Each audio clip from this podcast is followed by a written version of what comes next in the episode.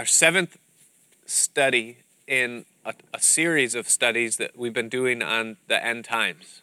And if this is your first one here, I'm glad that you're here because uh, this is probably one of the most important. And, and the reason for that is because, uh, you know, the question that keeps coming up as we've been studying is what, why? Why are we looking at this? Why is this important? And there's a lot of answers to that question, but I think that what we're going to talk about this morning is probably the most important. Um, and it has to do with a series of warnings, which are really one warning given in many ways in many places throughout the Bible uh, concerning what it's going to be like in the last days, which I believe uh, we are living in. So, concerning a warning, perhaps you heard the story about the uh, naval carrier that was uh, traveling through cloudy waters uh, in the middle of the night, and, and, and as the captain was walking on the deck, he noticed that out in front there was a light that appeared to be another ship that was uh, right in the middle of their course. And he was looking for the, the wavering or the moving of the left to the right to see its course. And when he saw the steadiness of it, he determined that they were, they were headed head on. And so he, he sounded uh, out a, a, message to the, the ship and identified himself. And, and he said, This is U.S. Naval you know, uh, whatever the ship was, and, and he said, change your course 10 degrees. And uh, the, the message came back, no, you change your course 10 degrees. And so he said, you know, I am captain, you know, and he gave his credentials, and he said, change your course 10 degrees. And the shout came back, I'm a seaman second class. Change your course 10 degrees, a lower rank than even the captain. And then the captain responded and he said, Well, I am a destroyer. Change your course 10 degrees. And the cry came back, I'm a lighthouse. Change your course 10 degrees, you know. but we all can appreciate the value of a warning, of knowing uh, that we're on a crash course or on a collision course with something, and that unless there is a change of direction, we're headed for imminent danger. And that's the nature of the warning that's given to us by Jesus, by Paul, and by the Spirit uh, as we look at it in the Word. And so, um, you know, you can write these places down, you can turn to them, um, but I'm going to begin in Matthew chapter 24 and a lot of these are just one verse. There's a couple that are a series of verses. But Matthew 24, um, that great sermon that Jesus gave concerning the last days. And in verse 12, he gave this warning. He said that because lawlessness, or the King James says iniquity, uncleanness or sin, that because lawlessness will abound, the love of many will grow cold. The word love is the word agape, which speaks of Christian love, love that can only come from God, and it says that it will uh, grow cold. Again, in the King James, it says wax cold, and that's a, I like that word a lot better because we all understand the picture of cooling wax.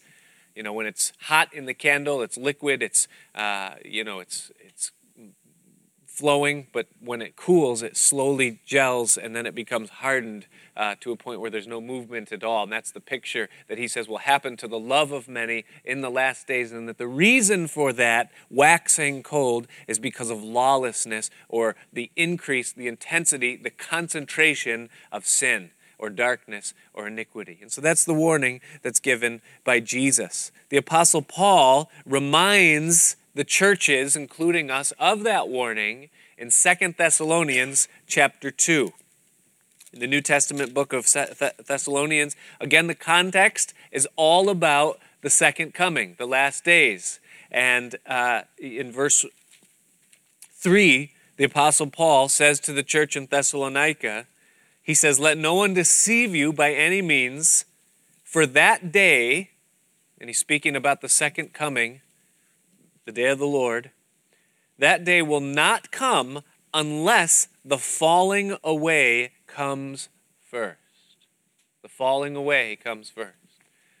And that's an interesting thing because Paul takes it even a little bit deeper than Jesus did, and he turns it from, you know, a, a circumstance or an atmosphere of lawlessness to an event, that there will actually be a wave, a tidal wave of apostasy, that there will be many that will fall away from the Lord. They will, they will be people who profess, and you will watch as a church attendance, as uh, you know, even those that profess faith in Christ, you, you will watch those things demise uh, in rapid succession.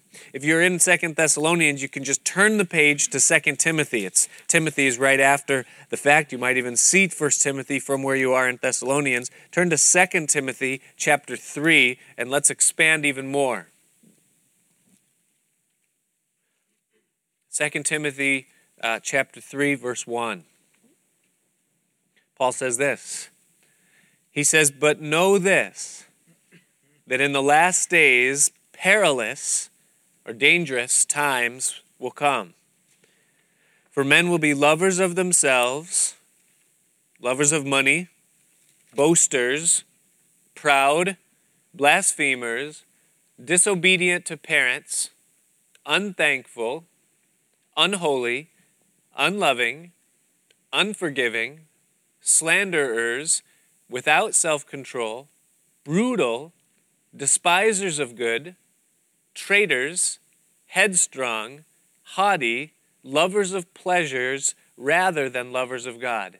Now, watch this, verse 5, because he qualifies the type of person that you're going to see that behavior in. He says, having a form of godliness, but denying its power. And from such people turn away. In other words, that there might still be some form in them where they will say, Well, I believe in God, or I'm right with God. But yet, the demonstration or example of their life is described by everything he said in the previous verses. And then verse 6 For of this sort are those who creep into households and make captives of gullible women, loaded down with sins, led away by various lusts, always learning and never able to come to the knowledge of the truth. If you turn the page again, uh, or just look over in chapter 4, uh, notice what, what, what Paul says, um, verse 3 of chapter 4. He says this He says, For the time will come when they will not endure sound doctrine, that is, sound teaching, wholesome words, but according to their own desires, that is, that they're being driven not by what God says or what God wants, but by what they want, and then by what they say but according to their own desires, because they have itching ears. That is, that they're looking for affirmation in the behavior that they are seeking to, uh, to, to live in. Having itching ears, they will heap up for themselves teachers. In other words, they will find teachers that will teach what they want to believe that endorses or condones their behavior. And they will turn their ears away from the truth and be turned aside to fables. And again, it's all still in the same context of, you know, the, of the perilous times of the last days. And so he gives that warning. Back in Matthew chapter 24, Jesus warned also that it would be like it was in the days of Noah. And to understand what that was like, you look at Genesis chapter 6, you don't have to turn there. But I'd encourage you to read that short passage of Scripture where it describes what it was like during the days of Noah the wickedness that filled the earth, the violence, the corruption, the sexual perversion. There's a list of things, the increased demonic activity and people's fascination with it. And that was what was taking place in the days of Noah with an attitude of life as usual. That there will be no interruption, God will not intervene, there is no God. And then in Acts chapter 20, verse uh, 31, the Apostle Paul warns the church in Ephesus while he was there in person, Acts 20 31, and it says this Paul says, Therefore, watch. And remember that for three years I did not cease to warn everyone night and day with tears. So the warning comes up over and over and over and over again within the scripture. Again, Jesus said that, uh, that, that during that day that, that those that say the Lord delays his coming, that there would be carnality and brutality amongst them, that they, they would come upon them as a thief. This warning is given to us about the last days, the deception and the darkness that will come over the world. And I think we're seeing it. I think we're feeling it. I don't know about you, but I feel it myself. I see it out in the world. Uh, you know, the more, it used to be that when, when you told someone that you were a Christian, they laughed at you, or you know, they would uh, brand you, put you in, in a category in their mind as being weird or you know, fringe or something like that. But now it's almost there's almost a hostility. You know, you're a Christian, you know, uh, and it's and it's beyond just pushing you to the to the fringes, but now you're you're an offense you know and we're seeing this happen. We're watching people turn away. We're seeing those that are justifying sinful actions and embrace uh, this liberal form of christianity that is not christianity. You know it's not what the bible teaches. And here's the worst part. The scary part is that none of us not one of us can say it's not going to happen to me. Because if we could say that then there's no need for the scripture to put these warnings so constantly before us. And so it's a real danger, and God doesn't give us a warning unless there's a real danger. And so the question is as we consider not just the signs of the times that we've been looking at over these past weeks, realizing where we're at, but feeling it ourselves and knowing that we're in these days, how can we be on guard against falling into that deception?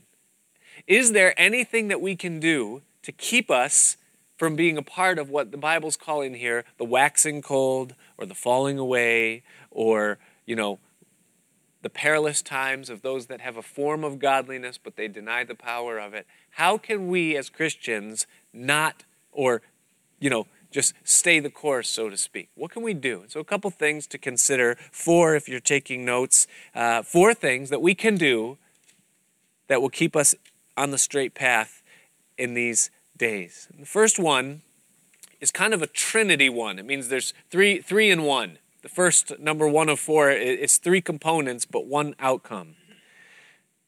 And so, if you're again taking notes, number one, you could put A, B, and C. A, part of number one, is very foundationally believe in the Lord Jesus Christ. Make sure you're born again. Paul or Peter wrote to the church and he said, Make your calling and election sure. Are you really in the faith? Do you understand what it means to be saved? It doesn't mean going to church. It doesn't mean carrying a Bible. It doesn't mean having a bumper sticker. It doesn't mean, you know, that you're an American and so therefore, you know, since uh, this is traditionally a Christian nation, I am by default a Christian. None of those things make you a Christian.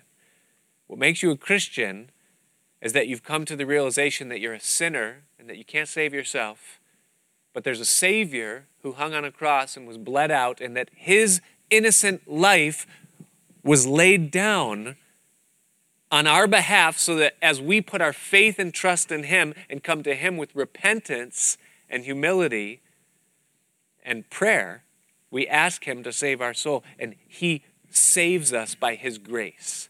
That's what it means to be saved, to be blood bought that our faith is not in our works, our religion, our church attendance, or what we call ourselves, but it's in what Jesus Christ did for us on the cross. If we're truly saved, do you believe in the Lord Jesus Christ? Then part two of that, which is also uh, you know B, which is goes along the right side, is this: is to repent of all known sin. See, there's a gospel that's preached today that doesn't ignore the blood and it doesn't ignore the cross, but it does ignore the call to repent.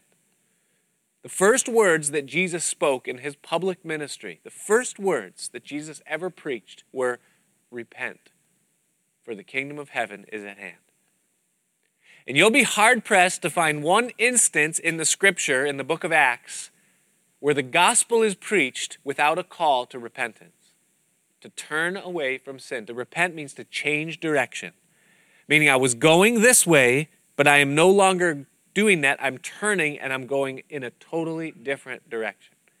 And to call yourself a Christian, but yet not repent of your sins, is to not become a Christian. Because Jesus didn't save us so that we can continue in a lifestyle that caused him the guilt of our sins. But he saved us so that we could be set free from that lifestyle and that we might live a new life in holiness and the fear of God. And so we must repent of sin. And that goes even for the Christian who truly is saved. Because here's what we that walk with the Lord understand is that sin runs deep. Amen? and for every day of our life that God allows us to continue walking on this world, He is working that old nature out of us continually.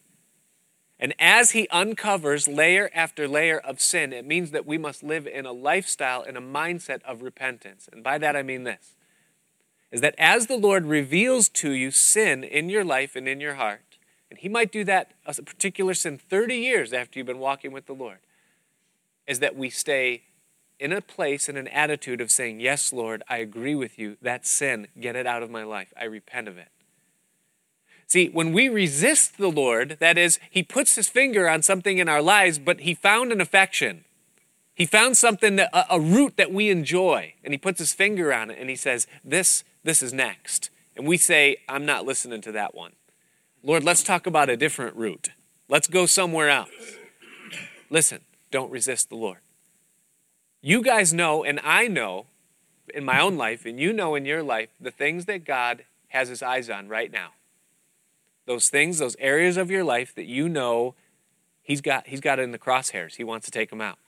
But we have a tendency to ignore it. We can just say, you know what, Lord, I've got a thousand other things I'm listening to your voice about. I'm not going to listen to your voice about that. Be careful. You're in a dangerous place. Because oftentimes when you resist the Lord, he backs off. He's a perfect gentleman. Don't resist the Lord. When he brings something to the forefront, repent of it. Get it out. And it's that easy. 1 John 1 9, remember this that if we confess our sins, he is faithful and just to forgive us and to cleanse us from all unrighteousness. To forgive means that he pardons. To cleanse means that he breaks the power of that sin, he removes the poison. And it comes how? By confession.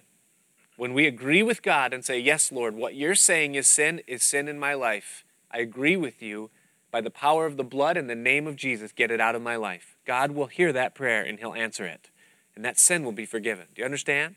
Don't resist God. Repent. And the number three part of number one is then be baptized with the Holy Spirit.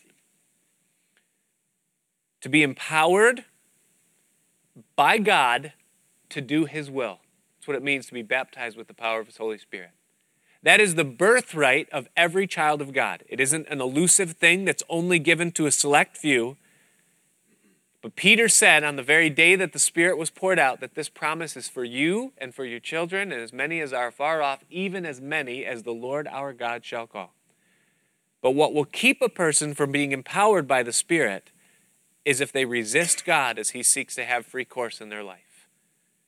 If you're hanging on to things, even a bent theology, you won't receive the baptism or the empowering of the Spirit. But if you do receive the power of the Spirit, then you're going to be serving the Lord and you're going to be fervent in spirit.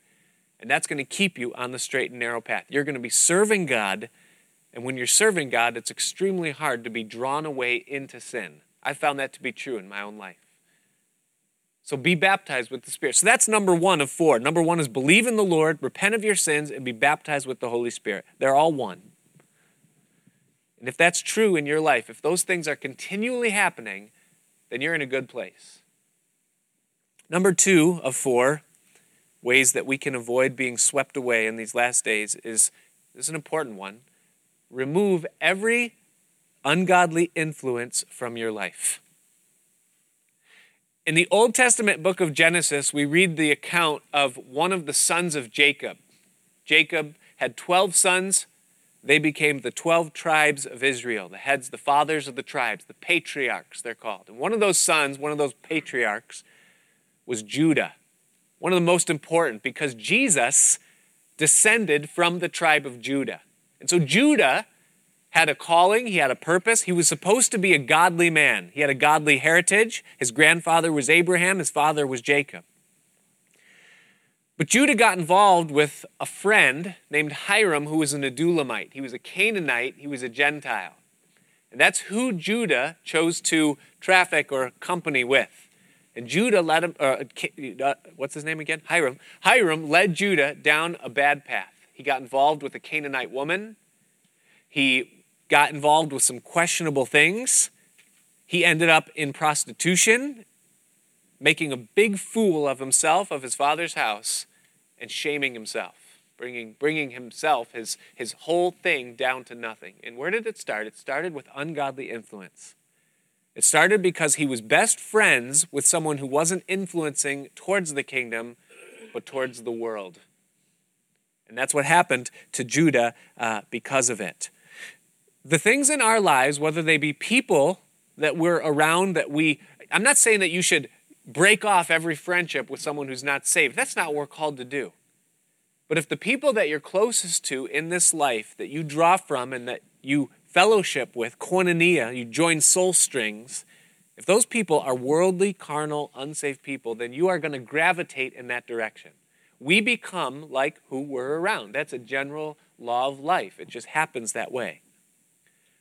But it isn't just the people, it's also other influences. We're a society that's largely influenced by media things we watch on television, things we listen to on our uh, radio or on our iPod, in the car, news, things that we uh, watch on TV, all of those things are an influence in our lives. They speak into our lives and they influence where we go. And, and, those are the things that are responsible for bringing us into a view that is sub Christian. In other words, it isn't often that a Christian just changes their view and says, I don't believe in God anymore. But what does happen is that as those influences come in to our lives, they alter our views ever so slightly. Wherein something that, you know, is biblically sound in our mind, now we look at it a little bit, you know, gray. It's not black or white anymore. Now it's this is just kind of gray. It's not it's not as serious. You ever you ever see a brick wall that's 100 years old? When you see a brick wall that's 100 years old, you can tell it's 100 years old because the grout a lot of times is worn away. The edges of the bricks are rounded where they were once, you know, uh, solidly squared off. And you can just say, hey, that brick wall has seen a lot of storms. And that's what can happen to a, a Christian's mindset, a Christian's resolve. Is that as the world constantly weathers away what we are and what we believe, our squared edges become rounded. And we can become slightly weakened. The integrity of the strength of that foundation can be rocked a little bit. And especially in these days where things are so bad. I mean, you watch a primetime sitcom and you just make that a regular habit. Someone said something interesting the other day. They said, if all you ever did was watch TV and you never went out in, in the world and all you did was watch TV, you would think that most people are gay. That would be your you know and and, and I, I don't really watch tv and i was like yeah you're right i mean even i know that you know just watching commercials you pick that up see and that has an effect on us. When we're, con, we're when we're constantly being hit with that ever so slightly our resolve becomes weakened and we think well you know maybe that's not such a big deal. Yeah everybody uses drugs. Yeah eh, nobody nobody courts and then gets engaged and then gets married and then consummates the, the vows. Nobody does that. That's that's unreal. God knows that nobody and see see how that can just creep in. And now the common practice of what everybody does becomes, you know, hey, this is normal and this is acceptable. And it can happen to us. And there's a danger in it. It's part of the warning. Why does the love of many wax cold? Because iniquity will abound. That's what Jesus said. And so the ungodly influence in our life, it, it plays a part. You know, it's, uh, the Bible talks about the deceitfulness of sin. And sin is deceitful, it, it lies to us. Because sin never comes and says, hey, I'm here to kill you. I want to destroy you. Please let me into your life. It says, no, I'm good. I'm pleasurable. It lies. And then once it's in, then it does its damage. Uh, I, have t- I've used a lot of Mike Tyson illustrations with you guys because I, I was fascinated with his career, you know. And I remember watching uh, a couple years ago, watching his career fight by fight, and they would have the interviews and all the different things that happened. And there was one interview where they were talking to him when he was really at the height, where he was just unstoppable, you know. Guys would run away from him in the ring, you know. It was, it was wild. And, and, and, and, and, you know, guys were starting to figure out how to go four or five rounds with him, you know, before he hit that, get, land that one punch that would just end it, you know. And they were interviewing about that. They said, well, you know, what's it like for you now that you have to actually fight, you know, four or five rounds or something like that? And he goes, oh, he, he you know, he goes, oh, it's no big deal. You know, he had that, that, you know, Mickey Mouse voice. It didn't make any sense with that body and power, you know. But he, he would say, he would say, Oh, that doesn't bother me. He said, That doesn't bother me at all. He said, You can run, you can, you can dodge and weave. But this is what he said, and I'll never forget this line. He said, But I know eventually I'm gonna get you. I'm gonna get you. And, and that's exactly what it was like. If you ever watched Mike Tyson fight, he would just go, he would go, he would go, and then at, at the at the one moment you least expect it, boom, he'd get you. And that's what sin does. You could watch a thousand sitcoms and you could say, oh, no, no, this isn't going to affect me. You can listen to talk radio a thousand hours a week. This, it's not going to get me. It's not going to change my worldview. I'm, I'm set. But listen, at one point, it will get you. It will get you. Something will strike a chord, and you'll say, well, and it'll cause you to just, well, God is. Be careful. Remove every ungodly influence from your life. So important in these days. Number three, continue in the Word of God. John chapter 8, verse 31 and 32. Jesus said this.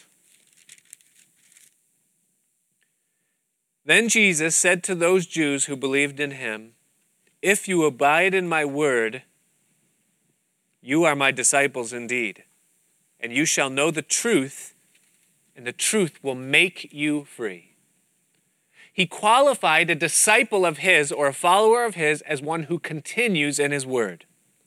The, the word of God is not something that we read just on Sundays or that we compartmentalize into a segment of our lives as though Christianity is one box, one part, one area, but my work is another. My operations in the world are another. My family life is another.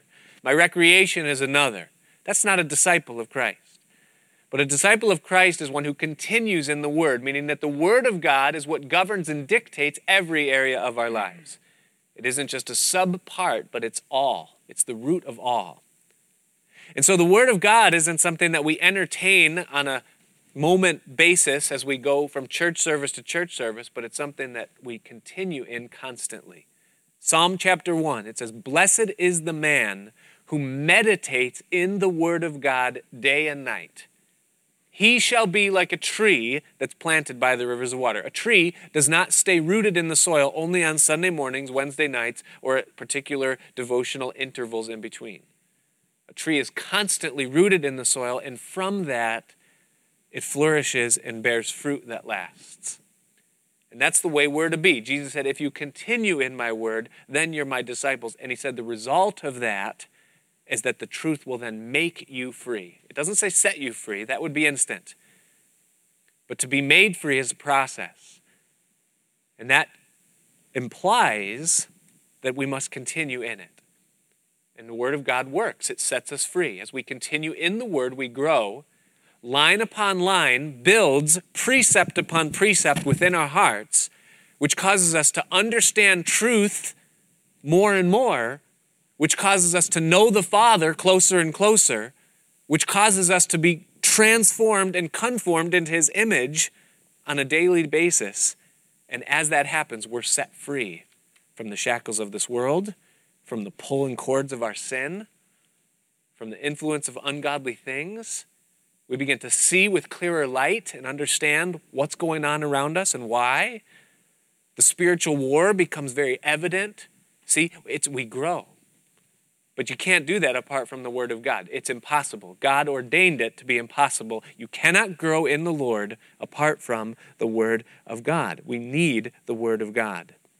2 Timothy chapter 3. You were there, maybe you still have a finger there, but chapter uh, 2 Timothy chapter 3 verses 16 and 17. Now, remember, we already read verses out of 2 Timothy chapter 3. Remember, in the last days perilous times will come. Men will be lovers of themselves, lovers of money, boasters, proud, rude, disobedient, unthankful, unholy. You know, you get the idea. That's all 1 Timothy or 2 Timothy chapter 3. At the end of the chapter, as he's talking about how to resist that, he says this, 2 Timothy 3:16. He says all scripture is given by inspiration of God. If you have an NIV Bible that says God breathed, means that God breathed it. He literally spoke it through his breath into existence. All scripture. How much of scripture? How about Genesis chapters 1 through 11? How about Exodus 20? Numbers 13? Daniel chapter 9? Matthew 14? From Genesis to Revelation, all scripture is breathed by God. It's the very word of God. And then he says this, and he says, and it is profitable for doctrine, that's teaching, for reproof. Believe it or not, we need to be reproved. Did you know that? For correction, we need to be corrected. For instruction in righteousness. Why? Verse 17, that the man of God may be complete, thoroughly equipped for every good work. And so the Word of God is what te- teaches us, instructs us, reproves us, corrects us, and perfects us, that we might be complete. It brings us from what we are to what we're supposed to be. And it's so important that we uh, stay in the Word. Hebrews chapter 4, verse 12 says that the Word of God is living and powerful, it's alive, it packs a punch and that it's sharper than any two edged sword. It's able to pierce and divide between the soul and the spirit, that's the emotions, and the heart of God. And that's an important distinction a distinction between our feelings, our soul, our mind, our will, and our feelings. That's our soul, and the spirit. What does God actually say? But the Word of God is what discerns that. Lord, this direction I'm going, is it something that I'm just feeling? Is it an impulse of my soul? Or is this what your spirit wants? It's the Word of God that makes that distinction. It pierces and divides between the soul and the spirit, the joints and the marrow, and it's a discerner of the thoughts and the intents of the heart. The Word of God reveals what's going on in here, whether it's right or wrong. But without the Word of God, I'm left for my own evaluation of those things, and thus I'm in error automatic. And so the Word of God is so essential. We cannot expect to survive and do well in any time without the Word of God, much less in the last days when the Bible says that the wave of darkness is going to sweep so strongly. We need to stay in the Word of God. Turn to Galatians chapter 5, final word on this point, and then we'll move to number 4, 4 and final.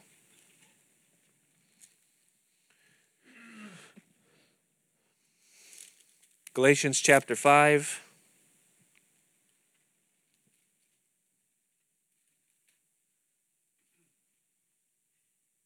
Verse 16.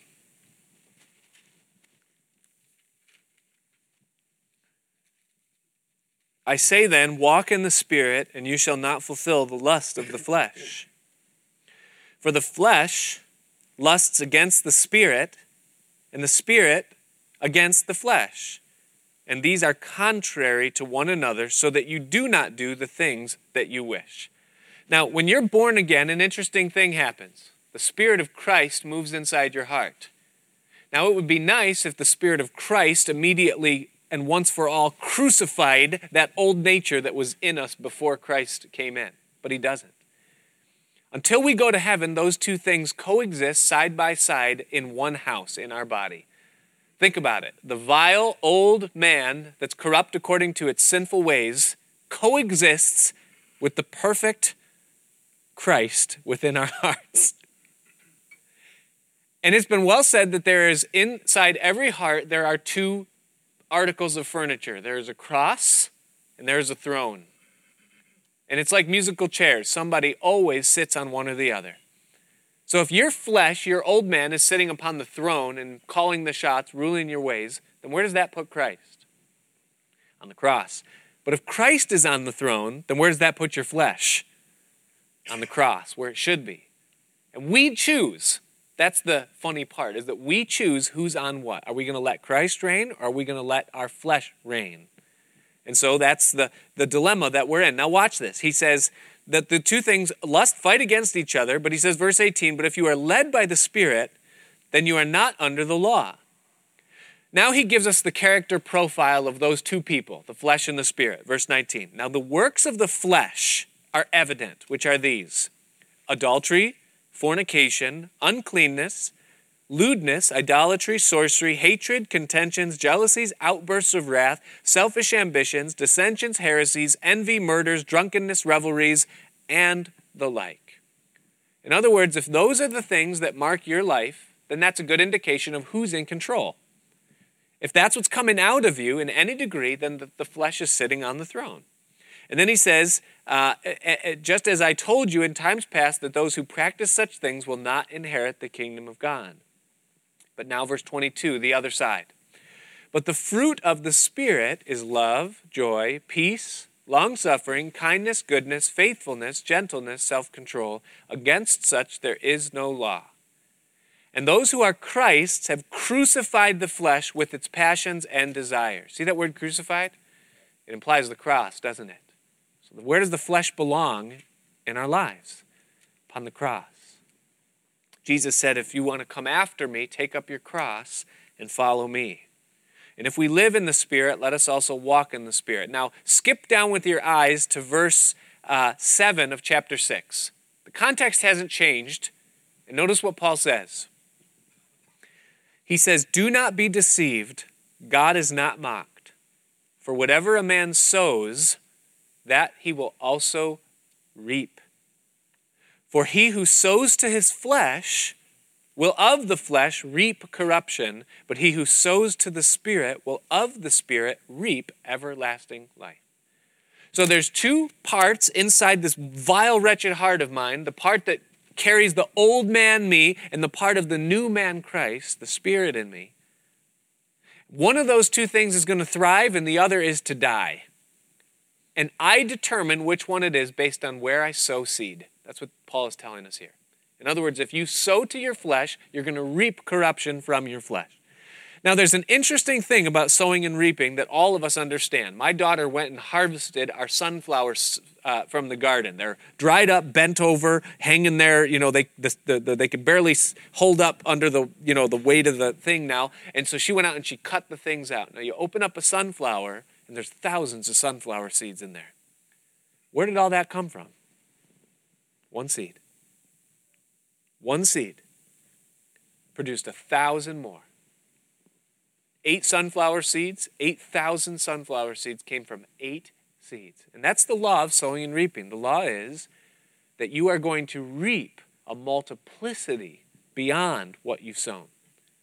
And if you've sown corruption in your flesh, just eight seeds, then the corruption that you're going to reap is going to way exceed what you've sown.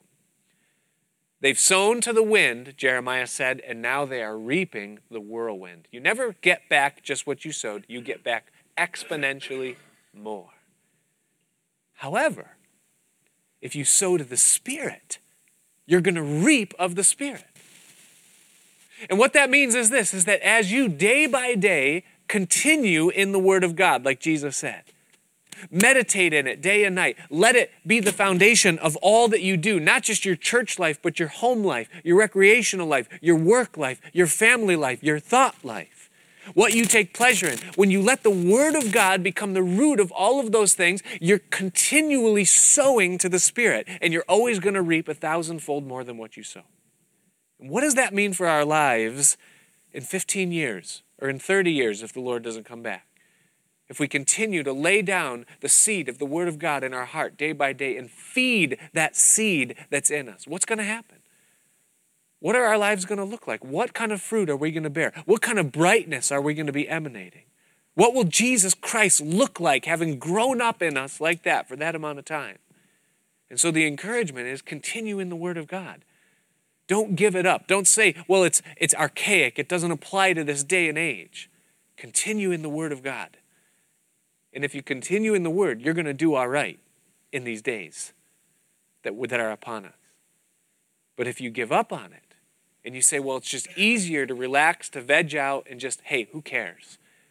Another episode of Two and a Half Men or whatever it might be. And it's no big deal. It's just laughing. It's human. Listen, you're sowing to your flesh. Does Jesus want to watch Charlie Sheen would he, if he was there on the couch with you, be like, "Hey, Lord, check this out. This is a good one." You'd be like, "Oh, uh, what channel's TBN again? Do you do you like TBN?" no. Oh, you want to go read? Okay, you know, funny thing to think about. Number four, I think this trumps them all. And what we said so far are good. Those are good things. Hey, believe in the Lord, be baptized with His Spirit. So good, so important, necessary. Remove every ungodly influence in our lives. Yeah, it's essential, it's good. Continue in the Word of God. I mean, these things are priceless words from His Spirit to us, but this one trumps them all. And here it is, number four fall in love with the Lord. Fall in love with the Lord. And here's why this one trumps them all is because if you get this one, the other three are automatic. Automatic. What is the greatest commandment? The young man said as he came to Jesus. He asked the question, What's the greatest commandment in the law? And Jesus said, The greatest commandment in the law is to love the Lord your God with all your heart, mind, and strength. And he said, The second is just like it, which is to love your neighbor as yourself. And then Jesus said this He said, On these, these two things, hang all the law and the prophets. In other words, love is the fulfilling of the law. That if you love God with all your heart, mind, and strength, you're never going to worship an idol or make an image or profane the Sabbath or take his name in vain. You're never going to do those things, breaking the first four commandments, if you love the Lord. If you love your neighbor as you love yourself, you're not going to steal from him. You're not going to dishonor your parents who are your neighbor that you love as you love yourself. You're not going to murder or commit adultery or covet. Because if love is the, the, the, the guiding light that, that drives your relationship with someone else, then you're not going to do those things. It's automatic. And so if you fall in love with the Lord, those other three things, removing ungodly influence, continuing in His Word, believing and being filled with His Holy Spirit, those things are going to be automatic. It's going to happen. Now, this is our defense because if we love Him, if we love the Lord, then He's going to be our passion. I mean, that, what, do, what are we passionate about? We're passionate about what we love. And when we're passionate about Him, then automatically we're going to be seeking Him, the things of Him, we'll be in tune to Him, we're listening to Him. So you say, well, how, how do you do that? Because you know, love seems so elusive, doesn't it? I mean, we have the ability to hate, we have the ability to be angry. Those things just come so naturally. But the ability to love, where does that come from? One answer. The Bible says we love him because he first loved us. And it's as we allow his love to influence our lives that we then have the power to reciprocate that love back to him and also to spill it out over on others. We can't love the Lord unless we first are loved by Him. To experience His love, to sit in His love, to recognize it, to meditate on it, to drink it in, to receive it, to believe it. And as we do, then we have the ability to give it back. We can know Him, we can trust Him, and we can walk with Him. And to walk with Him, what did Paul say? He said, Walk in the Spirit, and you won't fulfill lust of the flesh. To love the Lord is to walk with the Lord. Think of Enoch, 365 years old, you know, one of the uh, descend, immediate descendants of Adam there. And, you know, it says for 300 years he walked with the Lord. Can you imagine day by day growing with the Lord, walking with him moment by moment to experience his presence? And in, in that, we experience his love. And in f- experiencing his love, you can't help but love him in return. And then to give that love away to others. So, how do we stand in these days? Hebrews chapter 12, what last scripture, not, not a point, just a closing thought.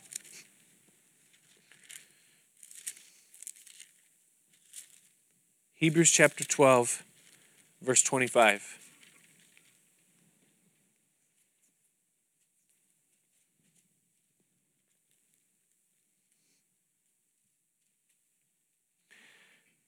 See that you do not refuse him who speaks.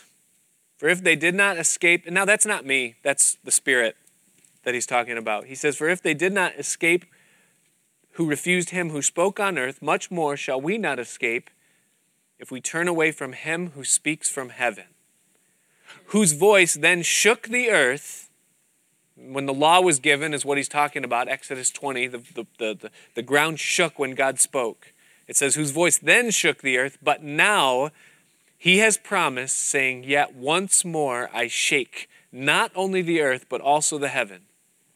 Now, this yet once more indicates the removal of those things that are being shaken, as of things that are made, that the things which cannot be shaken may remain. And that there's a shaking that's coming. That's the, you know, the, the, the summation of what he's talking about in these last days, that there is a shaking coming. God is going to shake up this earth. And in shaking it up, he's saying that there are things that are not going to remain. That's the apostasy.